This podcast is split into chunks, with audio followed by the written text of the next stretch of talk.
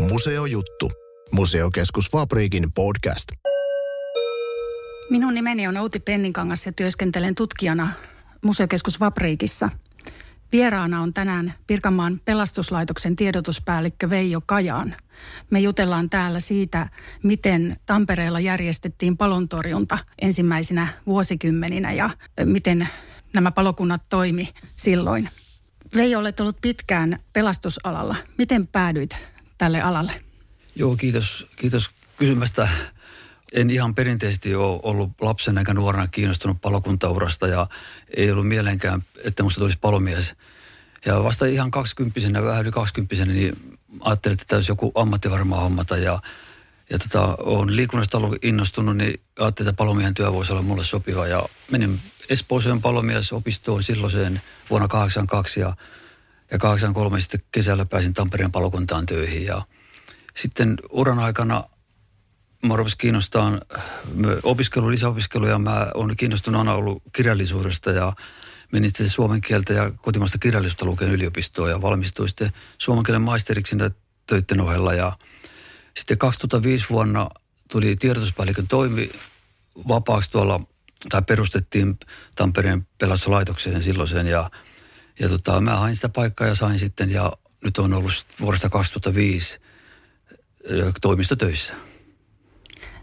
Me tehdään yhdessä Tampereen liekeissä näyttelyä. Näyttelyssä esitellään Tampereen palontorjuntaa noin 200 vuoden ajalta – se on aika pitkä aika ja me tarvitaan nyt aikahyppy sinne Tampereen kaupunkiin 1800-luvun alkuun, jolloin vielä ei ollut ollenkaan palokuntia, järjestyneitä palokuntia, vaan asukkaiden piti itse järjestellä tulentorjunta. Mitä silloin tarvittiin, että pystyttiin suojautumaan tulen vaaroilta? Ensimmäinen palosääntö tehtiin jo 1808 Tampereellekin, mutta se ei ollut oikein vielä sillä tavalla järjestäytynyt se toiminta. Ja sitten vuonna 1827 Turun valtava kaupunkipalo herätti sitten ihmiset ja kaikki päättäjät, että jotain täytyisi varmaan tehdä. Ja, ja tota, perustettiin semmoinen palomestari, jolla oli sitten apunaan miehiä, jotka sitten hoiti tätä tulentorjuntaa jollain tapaa. Ja öisin oli sitten sellaisia palovartioita. Mutta nämä palovartijat oli yöllä, jos tuli tulipalo, he hälytti ihmiset tulipaloon ja, ja tota, kansalaiset edelleen suoritti sitä sammuttamista.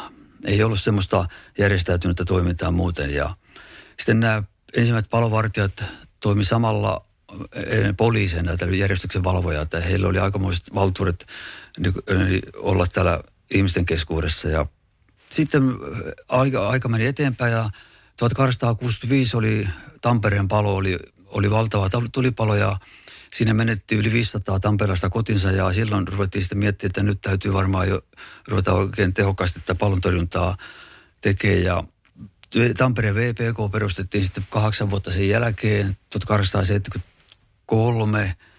Sitten kaupungin tuli vesijohto 1882 ja tällaisia vuosilukuja kerron tässä. Ja, ja tämä tota, aktivoi sitten siihen, että ruvettiin jo puhumaan vähän niin kuin vakipalokunnankin perustamisesta, mutta tämä Tampereen palo oli sinänsä merkittävä, että se vaikutti hyvin paljon kaupunkisuunnitteluunkin. Eli kadutkin tehtiin leveiksi ja nämä, esimerkiksi Hämeen puisto on esimerkiksi siitä, että siinä tehtiin palokatko, jos tuli palo leviää, niin jäi, jäi näihin boulevardeihin ja tällaisiin puistokatuihin. Ja siitä se rupesi itään, että, että jotain, jotain järjestäytyntä toimintaa täytyisi tehdä.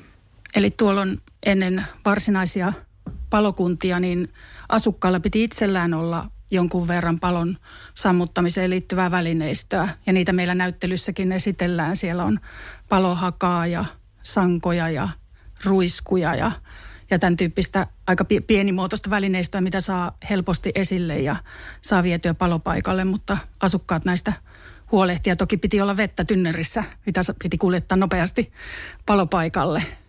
Joo, näin oli ja tota, jokaisella oli tosiaan velvollisuus olla ö, vesiämpäri tai joku, millä sitä vettä viedään. Ja sitten ensimmäisenä palopaikalla, joka vei vettä isommalla saavilla ja hevosen kanssa, niin sai paremman palkkion siitä. Eli niitä jaettiin semmoisia poletteja ja ne poletti voitiin sen jälkeen vaihtaa rahaksi sitten, kun tuli palon jälkeen. Niin sillä tavalla kannustettiin vähän ihmisiä tulee sinne palopaikalle vähän nopeammin. Tampereella selvitellään vakituisen palokunnan perustamista 1890-luvulla. Siinä on esimerkiksi Ludwig Talkvist aloitteellinen ja Tampereen johtokin sitä edistää, että vakituinen palokunta saataisiin. Mitä tähän alkuvaiheisiin liittyy? Miten se ensimmäinen vakituinen palokunta perustetaan?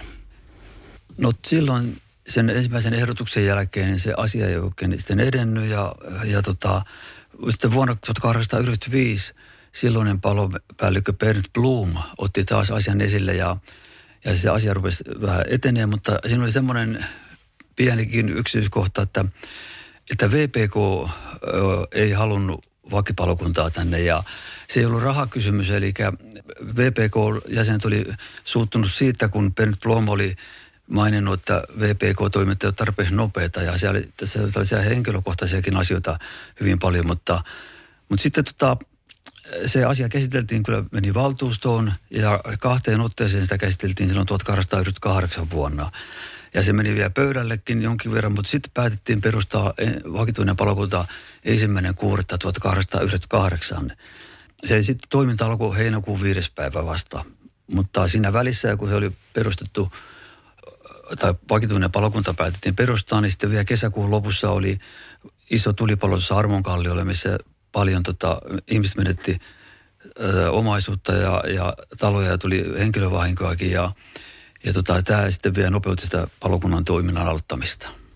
Eli tämä Bert Blum, hän oli hyvin tämmöinen osaava henkilö. Hän valmistui arkkitehdiksi ja, ja sitten hänet miltei heti nimitetään myös palopäälliköksi. Hän kehittää palotointa täällä Tampereella, mutta myös valtakunnallisesti. Hän on tosi mielenkiintoinen henkilö ja hänen tarinansa voi tutustua Tampereen liekeissä näyttelyssä. Missä tämä ensimmäinen palokunta toimi?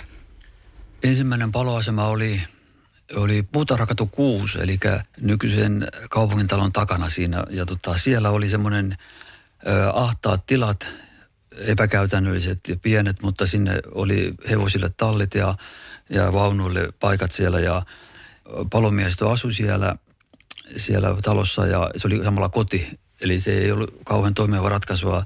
Siinä ei mennyt kuin ihan muutama vuosi, kun ruvettiin hakemaan toista paikkaa paloasemalle. Jälleen Bert Blum oli, oli asialla ja teki suunnittelua tämmöisen oikein kunnolla toimivan paloaseman saamiseksi Tampereelle. Miten tuo ensimmäinen palokunta otettiin vastaan kaupunkilaisten keskuudessa? Minkälainen oli ensimmäisen vakinaisen palokunnan vastaanotto? se oli hyvä, oikein hyvä. Aikakirjat on kertonut muun muassa, että kaupunkilaiset olivat huojentuneita, koska saavat nukkua yönsä rauhassa. Eli ennen, kuin, ennen vakipalokuntaa niin koko kaupunki heräsi niin valtavaan äh, hälytykseen, kun kaikki heräsi hälytykseen ja nyt ei enää tarvinnut koko kaupunkia hälyttää ja se oli se yksi merkki, että ihmiset sai nukkua yönsä rauhassa. Sitten siirrytään uusiin tiloihin. Palokunnalle hankittiin tontti Satakunnan kadulta ja järjestettiin arkkitehtuurikilpailu, jonka voitti Viivi Lön. Palokunnan oma talo valmistui 1908. Millainen tämä uusi paloasema oli valmistuessaan? Kaikkiaan osallistui siihen nimimerkillä tähän kilpailuun ja, ja kun voittaja sitten valittiin, niin mikä oli yksimielinen voitto, niin oli yllätys, että oli naisarkkitehti ja aikakirjat kertoi sellaisen asian kanssa, että mä luon tämmöisen lausunnon. Eli lausunnosta voit vetää sellaisenkin johtopäätöksen, että naisen silmä on hyvin nähnyt rakennuksen toisen luonteen. Sen, joka miespuoliselta arkkitehdiltä olisi voinut jäädä vähemmälle huomiolle. Paloasema oli työpaikalliseksi koti. Eli Viivi Lönniä kiitettiin siitä, että hän osasi hyvin yhdistää nämä kuutiotilavuodet ja, ja toimivuuden ja, ja samalla se oli koti mulle monelle palomiehelle. Niin tämmöinen ja se oli ihan aikansa, aikansa ja edelleen nähtävyys tämä 16 keskuspaloasema. Mutta siinä oli tämmöinen vaihe ennen kuin se talo valmistui. Siellä oli tosiaan tulipalo. Joo, jouluaatto aamuna yöllä kaminasta lähti kipinä johonkin lastukasaan ja, ja kattorakenteet pääsi pahasti palaa ja silloin oli pakkasta aikakirjojen mukaan miinus 28 ja sammutustyö oli hankalaa sitä pakkasessa, mutta se saatiin sitten kattorakenteisiin rajattua ja se aiheutti sen, että keväällä piti olla talo valmis, niin se siirtyi sitten syksyyn ja syyskuun 30. päivä se aukastiin sitten. Millaisia hälytystehtäviä silloin 1900-luvun alussa palokunnalla oli? Osaatko kertoa niistä?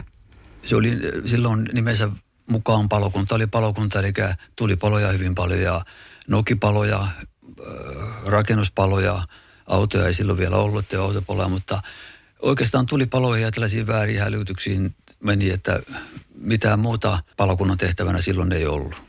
Mukana on kuitenkin sairaankuljetuksia, eikä vaan aika alkuvaiheesta saakka? Joo, 1900-luvun alussa jo hankittiin palokunnalle ensimmäiset sairaankuljetusvaunut ja se rupesi työllistämään hyvinkin paljon sitten jossain vaiheessa. Ja eli edelleenkin Pirkanmaan pelastuslaitoksella on, on sairaankuljetus on terminä muuttunut ensihoidoksi, mutta että pitkät, pitkät perinteet on tässä sairaankuljetuksessakin ollut Tampereen palokunnalla. Palokunnan hälyttäminen on mielenkiintoinen asia, niin kuin tuossa alussa pohdiskeltiin sitä, että se hälytys on voinut tapahtua vaikka kelloa lyömällä tai rumpua hakkaamalla ja, ja on ollut aika hidasta ehkä se hälyttäminen alkuvaiheessa, mutta sitten se nopeutuu tuossa 1800-luvun lopussa, kun käyttöön tulee lennättimet ja puhelimet. Joo, palolennätin itse asiassa oli aika modernikin keksintö silloin 1898, just siinä vuonna, kun palokunta perustettiin ja, ja lennätin oli, eli niitä oli eri puolella kaupunkia, oli palokelloja. Jos joku ihminen havaitsi, että tulipalo on täällä, niin paino, paino hälytysnappia ja tieto tuli palokuntaan, missä se kello on ja mentiin sitten katsoa sinne palokellon viereen ja sieltä oli opastus sitten palopaikalle. Ja, ja tässä ohessa oli, oli sitten palovartioitakin, eli vanhan kirkon tornissa siinä keskustorilla oli, oli tehty semmoinen täytyspaikka palomiehelle, joka katteli kaupungille, jos tulee savuja. Ja sama sitten keskuspaloasema, kun aikanaan valmistui, niin se oli tornivartija. Ja sitten siinä keskuspaloasemalla oli portilla vartija ja ihmiset tuli sen porttivahdille kertoa, että tuli palo ja porttivahti tuli sitten kertoa vasta sisälle sinne päivystyshuoneeseen, että tuli palo missä on ja tällä tavalla lähti. Ja muistan lukeneeni jostain arkistoaineistosta, että jopa Hämeen kuvernööri kävi testaamassa ihan säännöllisestikin tämän hälytysjärjestelmän, että kävi tavallaan ää, niin kuin salaa hälyttämässä palokunnan ja sitten testattiin, että kuinka nopeasti tämä palokunta tuli puutarhakadulta siitä ensimmäisestä toimipisteestä vaikkapa Laukontorille. Ja se oli hyvin, hyvin tota, tyydyttävä tulos sitten tämä testi. Joo, kyllä näin on aika kirjoihin merkitty. Palokunta tarvitsee tietysti asianmukaista kalustoa toimintaansa. Minkälaisia sammutusvälineitä oli käytössä silloin 1900-luvun alkupuolella? Joo, silloin tota, oli käsivoimaruiskuja, letkuja, sitten oli tämmöisiä, let, tämmöisiä letkun kuljetuskärryjä, mikä ne letkut si, laitettiin ja, ja tota, hevosvetosia kaikki varusteet ja että ei ollut mitään muuta kuin se vesi ja sitä mahdollisimman tehokkaasti yritettiin käyttää näillä ruiskuilla sitten. 1920-luvulla palokunta saa käyttöönsä ensimmäisen moottoriruiskun, jota varmasti juhlittiin ilolla siellä paloasemalla. Kyllä näin ja, ja tämmöinen moottoriruiskun tuleminen aiheutti senkin, että tarvittiin osaajia, jotka osaa tätä tekniikkaa käyttää ja pikkuhiljaa palokunta rupesi tulemaan ammattimiehiä, jotka osasivat koneiden kanssa tehdä ja, ja sitä, sitä kautta tämä oma tekeminen korostui siellä. Eli Tampereen palokuntahan aikanaan niin teki itse oikeastaan kaikki kalustot, eli me saatiin, tai silloin palokunta sai moottorin ja alustan tehtaalta, mutta sitten kaikki runkot siihen tehtiin päälle puusta. Auto, autojen kalustot oli puuta siihen aikaan ja, ja palomiehet itse teki näitä varusteita. Siellä paloasemalla on edelleen havaittavissa se hevosten aikakausi, miten hevoset lähti niin nopeasti sinne hälytysajoon Kuvailetko vähän sitä tapahtumaa, miten se meni, kun hälytys tuli ja piti lähteä liikkeelle? Siellä on tosiaan edelleen keskuspaloasemalla on kalustohallin takaseinällä ovet, mistä, missä oli hevosten pilttuut ja sitten nämä valijat roikku siinä kalustohallin katossa ja kun hälytys tuli, niin ovet aukastiin semmoisella yhtäaikaisesti salvalla ja hevoset meni sitten paikalle ja ne voitiin nopeasti valjastaa ja lähteä. Ja siihen aikaan paloasemaa tehtiin yleensä tasaiselle maastoon tai mäen päälle, että kun hevoset lähti juokseen, niin teivät heti joudu ylämäkeen juokseen. Ja nopein hevosten lähtö on kuulemma 33 sekuntia ollut. Että se on jo ollut nopea lähtö. Se on tietysti vähän hassua verrata nykypäivään, mutta mikä se on tänä päivänä sitten, kun siitä lähtee ajoneuvo liikkeelle, niin mikä suunnilleen on se lähtönopeus? No tavoiteaika on minuuttia. Kyllä siinä minuutissa jonkin verran menee ylityksiä, varmaan on iso rakennus ja muuta, mutta kyllä sitä minuutissa pyritään lähteen ja työturvallisesti, eli puhutaan varusteet kunnolla päälle ja sitten lähdetään, niin se aina tuottaa vähän viivetystä, mutta minuutti on se tavoiteaika.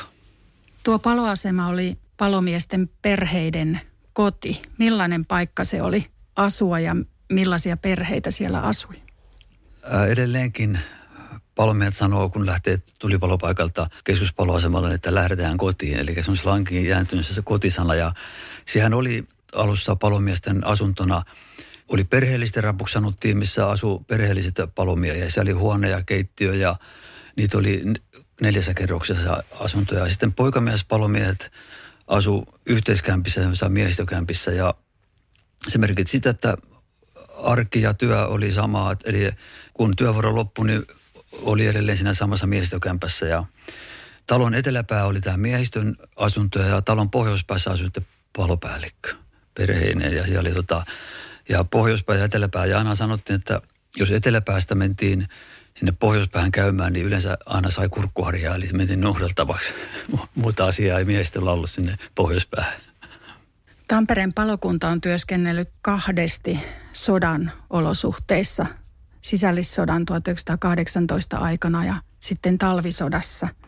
Miten tämä 1918 sisällissota näkyi palokunnan toiminnassa? No tottahan se näkyy, tehtävämäärät oli valtavia ja poliittiset jännitteetkin oli, oli, mutta ne ei palokunnassa sillä tavalla korostunut. Lähinnä se, että ei aina palokunta päässyt pommitusten aikana varsinkaan kohteisiin ja oli tapahtumia, että punaiset esti menon jokin alueelle, missä oli enemmän valkoisten henkilöstöä. Ja sitten välillä oli, että valkoiset esti lähdön sammuttaan tulipaloja. Ja sitten yhdessä taistelussa satakunnan karulta ammuttiin keskuspaloasemaan tykin laukaus ja se vaurioitti paloaseman rakennusta sitten, ja, mutta ei ketään henkilövahinkoja. Ja, eli mitään henkilövahinkoja ei sen sisällissodan aikana sattunut palokunnassa. Entäs sitten sodan jälkeen, minkälaista selvittelyä siellä oli sitten palokunnan keskuudessa? Jonkun verran varmasti sitä oli. Joo, kyllä siellä tehtiin tarkastuksia ja oli selvitettiin asioita, mutta hyvin pienellä vauriolla niin sanotusti henkistikin palokunta selvisi, että joitain irtisanomisia oli, mutta, mutta hyvin, tota, hyvin se äkkiä se sopeutui siihen yhteiskuntaan. Kertaa palokunta oli pyrkinyt tietoisesti olen erossa tästä poliittisesta jännitteestä.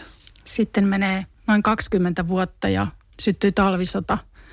Ja silloin sitten palokunnalla on varmasti hyvin, hyvin vaikeita aikoja niin kuin, niin kuin kaikkialla muuallakin – Miten palokunnan toiminta ylipäätään järjestettiin tuolloin sotavuosien aikana? Ta- talvisota oli, oli tosiaan työntäyteinen ja silloin hajasijoitettiin eli laitettiin miehiä ja kalustoa eri puolilla kaupunkia, jos tota, vaikka keskuspaloasema oltaisiin pommitettu, niin oli aina jostain johtaa lähteä ja talvisodan aikana kaikkiaan kesti kolme kuukautta, niin 64 tulipaloa syttyi pommituksista. Ja parhaimmillaan niitä oli näin päivänä toistakymmentä tulipaloa palamassa yhden päivän aikana ja, ja se oli ankara pakkastalvi. Pakkasta ja paljon paloletkut jääty, niitä jouduttiin sitten kuljettaa rekka-autolla sinne sulaan ja, ja tota, se toisaalta sitten helpotti joissain tapauksissa talot jopa jäädytettiin, eli suhkutettiin vettä niin paljon ta- siihen taloon, että se jäätyi ja sitten palo tukahtui siellä jään sisällä ja päästiin seuraavaan kohteeseen sammuttaa. Tampereen liekeissä näyttelyssä kuvataan tuota pommituspäivää toinen kolmatta 1940, jolloin yli sata pommikonetta lensi tänne Tampereelle ja pommitti kaupunkia. Ja tuolla näyttelyssä on esillä Bertel Strömmerin valokuvia siitä päivästä. Hän kuvasi niitä tuhoja ja merkitsi päiväkirjamuistiinpanoja niistä tapahtumista. Miten tuollaisesta päivästä palokunta selvisi? Historiakirjoituksiin on laitettu, että kokonaisuudesta puhuttu, että se talvisota oli oli raskas ja, ja vaati paljon miehistöltä, mutta yksittäisiä tapahtumia sinne ei ole noukittu, mutta, mutta kokonaisuutta kun ajattelee, niin siinä on ollut hyvinkin vaikeita ajat noin niin fyysisesti ja henkisestikin. No, sotavuosien aikana tänne Tampereelle saapuu sitten mielenkiintoinen persoona palopäälliköksi.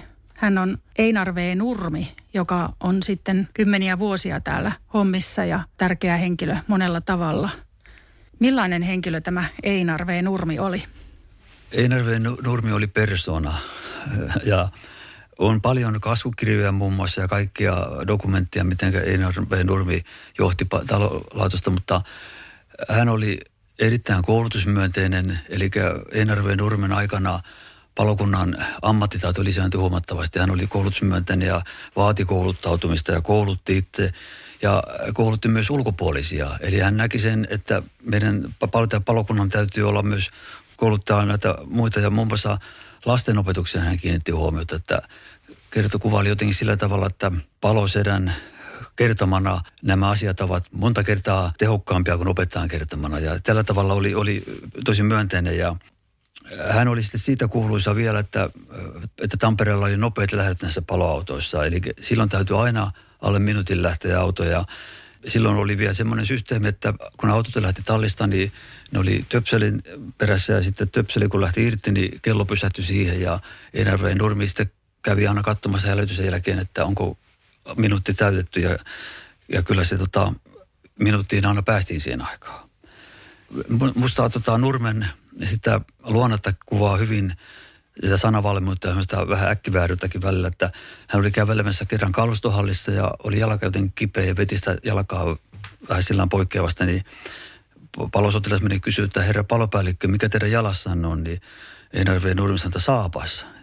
Ja tämä palosotilas sitten kysyi tarkistin, että niin, että mikä, mikä sitä vaivaa. Nurmi sanoi, että ei saapasta mikään vaivaa. Hauska tarina ja hänestä niitä kyllä riittää. Hän, hän kävi paljon niin kirjeenvaihtoa ja viestintä on säilynyt teillä siellä pelastuslaitoksen arkistossa hänen, hänen jälkeensä sitten, mitä on mielenkiintoista lukea. Kyllä. Eikö hän käynyt rakennustarkastajan kanssa tämmöistä kirjeenvaihtoa ja sanailua? Joo, kyllä nimenomaan meillä on ne, ne päiväkäskut siitä on, tai ne kirjeenvaihto on, on säilössä ja nimenomaan rakennustarkastajien kanssa ja Kerta Nurmi oli tosi tarkka tästä paloturvallisuudesta ja siihen aikaan ei välttämättä sitä, sitä arvoa huomattu sillä tavalla. Nurmi oli kuuluisa niistä, näistä päiväkäskyistä, eli työnjohdollisista määräyksistä. Mulla on esimerkki vuodelta 48, missä on sata päiväkäskyä ja semmoisia ihan yksityiskohtaisiakin. Ja mä voin lukea yhden esimerkin siitä, millaisia päiväkäskyjä, kun tästä nopeasta lähdöstä puhuttiin, niin täällä päiväkäskyssä lukee – Jokaisen hälytysajoja ajamaan komennetun tulee ehdottomasti ottaa tyhjentävä selvyys ajattavaksi määrätyn auton käynnistykseen liittyvistä asioista. Hälytyksen lähdetessä ei ole enää aikaa ryhtyä opettelemaan autossa käynnistämistä ja muita auton ajo-opetukseen alkeisiin liittyviä yksityiskohtia. Nopeasta lähdöstä riippuu ratkaisevasti palokunnan saapumisnopeus työhönsä palopaikalle, eikä se läheskään niin suuresti riippu matkalla pidetystä mahdollisesta huippunopeudesta. Näin ollen Jokaisen lähtöön määrätän auton on nopeasti irtauduttava kalustohallista, lähdettävä taipalelleen ja tästä lähtien en tule hyväksymään auton hirastettuun lähtöön syyksi ajajaksi komennetun auton käynnistämistaidottomuutta, koska se johtuu ajajaksi komennetun omasta välinpeittämättömyydestä ottaa selvä etukäteen ajokkinsa käynnistämisyksityiskohdista. Upeita ohjeita Einar pystyi tekemään. Me ollaan käyty tässä läpi palokunnan vaiheita sieltä 1800-luvun alkuvaiheista tänne, tänne sotavuosiin saakka. Palokunta on siihen mennessä jo muuttunut paljon, mutta siitä eteenpäin se muuttuu hyvin, hy, hyvin paljon lisää. Siitä tulee tämmöinen monialainen pelastusalan toimija, jolla on todella paljon tehtäviä. Millaisia tehtäviä Pirkanmaan pelastuslaitoksella on tänä päivänä? Joo, tehtävät on hyvin paljon monipuolistuneet siitä vuosien alusta ja esimerkiksi silloin kun kurulaiva upposi Näsijärvellä, niin palokunta oli palokunta, eli silloin ei ollut mitään venekalustoa eikä mitään, että silloin sammuttiin tulipaloja, mutta nykyisin mikä tahansa onnettomuus tulee, niin pelastuslaitos lähtee paikalle. Eli kalusto on vesipelastukseen ja tulipaloihin ja auto-onnettomuuksiin ja öljyvahinkoihin ja hyvin moni, monimuotoista ja eniten hän nykyisin työllistää tämmöiset automaattiset paloilmoittimet, kun ne menee, niihin tulee vika tai ne ilmoittaa hälytyksen ja, ja tulipalot on vähemmistö. esimerkiksi 10 000, noin 10 000 tehtävää vuodessa, niin niistä noin tuhat on tulipaloja. Kaikki muut on sitten, mutta sen kirjo voi siitä aavistella. Ja sitten on vielä ensihoidon tehtäviä Pirkanmaan sairaanhoitopiirin kanssa tehdyn yhteistyösopimuksen mukaan. Joo, sairaankulutus on tosiaan muuttunut ensihoidoksi ja me tuotetaan palvelua Pirkanmaan sairaanhoitopiirille ja niitä tehtäviä vuositasolla yli 50 000. Tampereen liekeissä näyttelyssä voi tutustua myös tähän moderniin palokuntaan. Olet ollut pitkään mukana pelastusalalla ja minä tunnen sinut erityisesti tämän perinteenkeruun kautta. Mitä sinulle itsellesi merkitsee tämä pelastusalan perinteenkeruu? Miksi se on tärkeää? Minä näen sen erittäin tärkeänä ja on sen puolustaa puhuja ollut pitkään ja edelleen tuon sitä esille, koska omaa työtä kun tekee, niin sen historia täytyy tietää ja, ja se aina antaa sitä motivaatiota ja voimaa siihen arjen työhön. Ja meillä on pelastusalla vähän huono tilanne. Meillä ei ole mitään valtiohallinnon eikä mitään yhteistä museoa, eikä meillä on palomuseota monilla paloasemilla Turussa, Kuopiossa, Helsingissä ja tällaisia. Ja, tota, meillä keskuspaloasemalla on myös palomuseo totta kai. Ja, ja sitten nyt remonteerattiin ja tehtiin, uudistettiin tässä muutama vuosi sitten ja se on nyt on tosi hieno. Ja, ja tämä perinteen kerääminen täytyisi ulottaa ö, koko pelastustoimeen. Meillä oli hyvä tilaisuus tässä. Meillä oli semmoinen tutkija kuin Varpi, Varpu Lius tekemässä semmoista ohjeistusta, valtakunnallista ohjeistusta, miten näitä tavaroita luokitellaan ja rekisteröidään ja miten niitä käsitellään ja teki valtakunnallisen ohjeistuksen ja me yritetään nyt sitä ohjeistusta levittää tässä valtakunnan tasolla, että kaikki palokunnat rupeisi keräämään sitä perinnettä. Tuo on erinomaista työtä ja palomuse on oikein hieno paikka vierailla – onnittelut siitä uudesta museosta siellä keskuspaloasemalla. Olen tosiaan huomannut, että te teette siellä, siellä hienoa työtä, että teillä on valokuvia tietokannassa ja, ja esineet on luetteloitu ja, ja toivoisinkin, että, että kuten sanoit, niin tämä laajenisi muihinkin esimerkiksi Pirkanmaan alueelle. Ja varmasti tarvitaan sitä valtakunnallistakin koordinointia ja, ja pelastusalan kulttuuriperinnön tunnistamista ja tallentamista ää, vielä, vielä siihen varmasti tarvittaisiin lisää resursseja. Kiitos Veijo paljon tästä haastattelusta. Me käytiin nopeasti läpi monta kymmentä vuotta palokunnan mielenkiintoista historiaa. Tampereen liekeissä näyttelyssä sitä on runsaasti esillä. Siellä on valokuvia ja esineitä ja kerrotaan tarinoita. Niitä siellä näyttelyssä on lisää. Siellä kuvataan viisi tulipaloa, mitkä ovat muuttaneet tamperelaisten elämää merkittävästi ja palontorjunnan historia on sieltä 1865 vuoden suurpalosta alkaen esillä.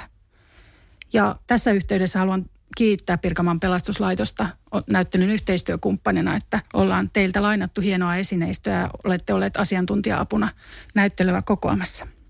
Kiitos, kiitos. Ja tämä on erittäin hyvä tämä Vaprikin näyttely, mikä tulee, että me ollaan tosi otettuja siitä, että ollaan päästy näin hienon museon esille ja toivotaan, että näyttely on onnistunut. Museojuttu. Museokeskus Fabrikin podcast.